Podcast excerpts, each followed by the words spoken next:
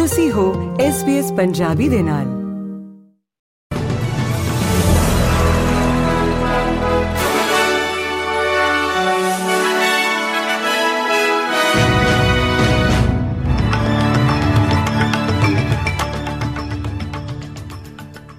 SBS Punjabi ਦੇ news room ਵਿੱਚ ਆਪ ਸਭ ਦਾ ਸਵਾਗਤ ਹੈ। ਆਓ ਨਜ਼ਰ ਮਾਰਦੇ ਹਾਂ ਅੱਜ ਦੀਆਂ ਮੁੱਖ ਖਬਰਾਂ ਦੇ ਉੱਤੇ। ਖੇਤੀਬਾੜੀ ਮੰਤਰੀ ਮੁਰੇਵੋਟ ਪ੍ਰਧਾਨ ਮੰਤਰੀ ਦੇ ਬੀਜਿੰਗ ਦੌਰੇ ਤੋਂ ਤੁਰੰਤ ਬਾਅਦ ਆਸਟ੍ਰੇਲੀਆਈ ਉਤਪਾਦਾਂ ਤੇ ਚੀਨ ਦੁਆਰਾ ਲਗਾਈਆਂ ਗਈਆਂ ਹੋਰ ਦਰਾਂ ਨੂੰ ਹਟਾਉਣ ਦੀ ਉਮੀਦ ਨਹੀਂ ਕਰ ਰਹੇ। 2016 ਤੋਂ ਬਾਅਦ ਮੌਜੂਦਾ ਪ੍ਰਧਾਨ ਮੰਤਰੀ ਸ਼੍ਰੀ ਐਂਥਨੀ ਅਲਬਨੀਜ਼ੀ ਦੀ ਏਸ਼ੀਆਈ ਰਾਸ਼ਟਰ ਦੀ ਪਹਿਲੀ ਯਾਤਰਾ ਵਿੱਚ ਰਾਸ਼ਟਰਪਤੀ ਸ਼ੀ ਜਿਨਪਿੰਗ ਨਾਲ ਮੁਲਾਕਾਤ ਕਰਨ ਲਈ ਚੀਨ ਦੀ ਯਾਤਰਾ ਕਰਨ ਦੀ ਤਿਆਰੀ ਕਰ ਰਹੇ ਨੇ। ਜਦੋਂ ਕਿ ਚੀਨ ਨੇ ਹਾਲ ਹੀ ਵਿੱਚ ਖਿੱਚੇ ਗਏ ਵਪਾਰਕ ਵਿਵਾਦ ਤੋਂ ਬਾਅਦ ਆਸਟ੍ਰੇਲੀਆਈ ਵਾਈਨ ਤੇ ਆਪਣੀਆਂ ਦਰਾਂ ਦੀ ਸਮੀਖਿਆ ਕਰਨ ਲਈ ਸਹਿਮਤੀ ਦਿੱਤੀ ਸੀ। ਸੈਨੇਟਰ ਵਾਟ ਨੇ ਕਿਹਾ ਕਿ ਉਹਨਾਂ ਨੂੰ ਉਮੀਦ ਨਹੀਂ ਸੀ ਕਿ ਦੁਵੱਲੀ ਗੱਲਬਾਤ ਤੋਂ ਬਾਅਦ ਸੀਫੂਡ ਜਾਂ ਬੀਫ ਵਰਗੇ ਉਤਪਾਦਾਂ ਤੇ ਤੁਰੰਤ ਹੋਰ ਪਾਬੰਦੀਆਂ ਹਟਾ ਦਿੱਤੀਆਂ ਜਾਣਗੀਆਂ। ਪ੍ਰਧਾਨ ਮੰਤਰੀ ਐਂਥਨੀ ਅਲਬਨੀਜ਼ੀ ਨੇ ਉਹਨਾਂ ਆਸਟ੍ਰੇਲੀਆਈ ਲੋਕਾਂ ਲਈ ਵਾਧੂ ਭੁਗਤਾਨ ਪੈਕੇਜਾਂ ਦੀ ਸੰਭਾਵਨਾ ਨੂੰ ਰੱਦ ਕਰ ਦਿੱਤਾ ਹੈ ਜੋ ਕਿ ਰੋਜ਼ਾਨਾ ਲਾਗਤ ਦੇ ਜੀਵਨ ਤੇ ਦਬਾਅ ਨਾਲ ਸੰਘਰਸ਼ ਕਰ ਰਹੇ ਨੇ।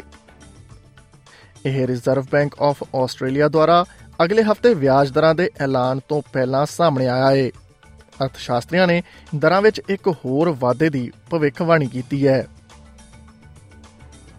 ਆਸਟ੍ਰੇਲੀਆ ਦੇ ਸਭ ਤੋਂ ਵੱਡੇ ਤੇਲ ਰੈਗੂਲੇਟਰਾਂ ਵਿੱਚੋਂ ਇੱਕ BP 100 ਤੋਂ ਵੱਧ ਵਾਹਨ ਚਾਰਜਿੰਗ ਪੁਆਇੰਟ ਸਥਾਪਿਤ ਕਰਕੇ ਇਲੈਕਟ੍ਰਿਕ ਕਾਰਾਂ ਲਈ ਸਰਵਿਸ ਸਟੇਸ਼ਨ ਨੂੰ ਬਦਲ ਰਿਹਾ ਹੈ ਕੰਪਨੀ 2025 ਤੱਕ ਹੋਰ 500 ਚਾਰਜਿੰਗ ਬੇਸ ਨੂੰ ਰੋਲ ਆਊਟ ਕਰਨ ਦੀ ਯੋਜਨਾ ਦੇ ਨਾਲ 3 ਨਵੰਬਰ ਨੂੰ ਮੀਲ ਪੱਧਰ ਦਾ ਐਲਾਨ ਕਰਨ ਲਈ ਤਿਆਰ ਹੈ।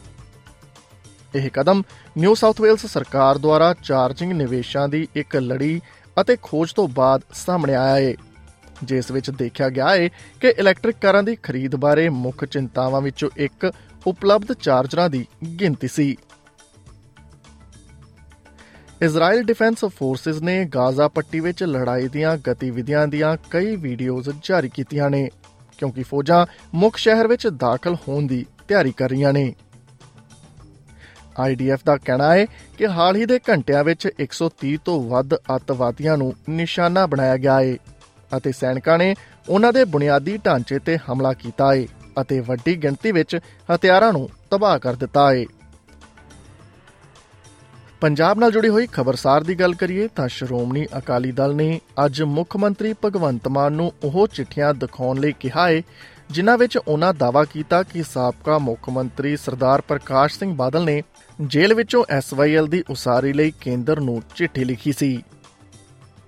ਅਕਾਲੀ ਦਲ ਦੇ ਕਾਨੂੰਨੀ ਵਿੰਗ ਦੇ ਮੁਖੀ ਅਰਸ਼ਦੀਪ ਸਿੰਘ ਕਲੇਰ ਨੇ ਕਿਹਾ ਕਿ ਮੁੱਖ ਮੰਤਰੀ ਨੇ ਐਸਵਾਈਐਲ ਅਤੇ ਹੋਰ ਮੁੱਦਿਆਂ ਤੇ ਬਹਿਸ ਦੌਰਾਨ ਆਪਣੀ ਅਧਿਕਾਰਤ ਹੈਸੀਅਤ ਵਿੱਚ ਝੂਠ ਬੋਲਿਆ ਹੈ ਉਹਨਾਂ ਕਿਹਾ ਕਿ ਆਪ ਸਰਕਾਰ ਨੂੰ ਇਸ ਦੋਸ਼ ਨੂੰ ਸਾਬਤ ਕਰਨਾ ਚਾਹੀਦਾ ਹੈ ਜਾਂ ਫਿਰ ਸਾਬਕਾ ਮੁੱਖ ਮੰਤਰੀ ਦੇ ਅਕਸ ਨੂੰ ਖਰਾਬ ਕਰਨ ਦੀ ਕੋਸ਼ਿਸ਼ ਕਰਨ ਲਈ ਮੁਆਫੀ ਮੰਗਣੀ ਚਾਹੀਦੀ ਹੈ।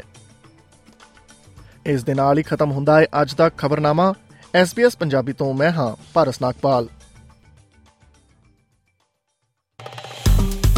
ਫੇਸਬੁੱਕ ਉਤੇ SBS ਪੰਜਾਬੀ ਨੂੰ ਲਾਈਕ ਕਰੋ, ਸਾਂਝਾ ਕਰੋ ਅਤੇ ਆਪਣੇ ਵਿਚਾਰ ਵੀ ਪ੍ਰਗਟਾਓ।